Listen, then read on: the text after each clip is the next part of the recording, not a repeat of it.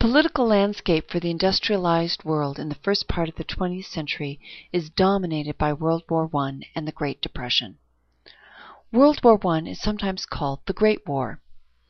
The theater for the war was so huge and the weaponry so deadly that it surely seemed that the four horsemen of the apocalypse had gotten busy and had spawned an awful lot of offspring. Scholars debate as to what the real causes were that started the war.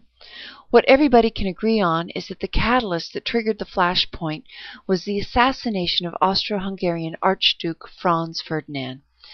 He was assassinated in Sarajevo, which is now part of Bosnia-Herzegovina, by the Serbian national, whose political agenda was the independence for the southern Slav states, which were under the rule of the Austro-Hungarian Empire.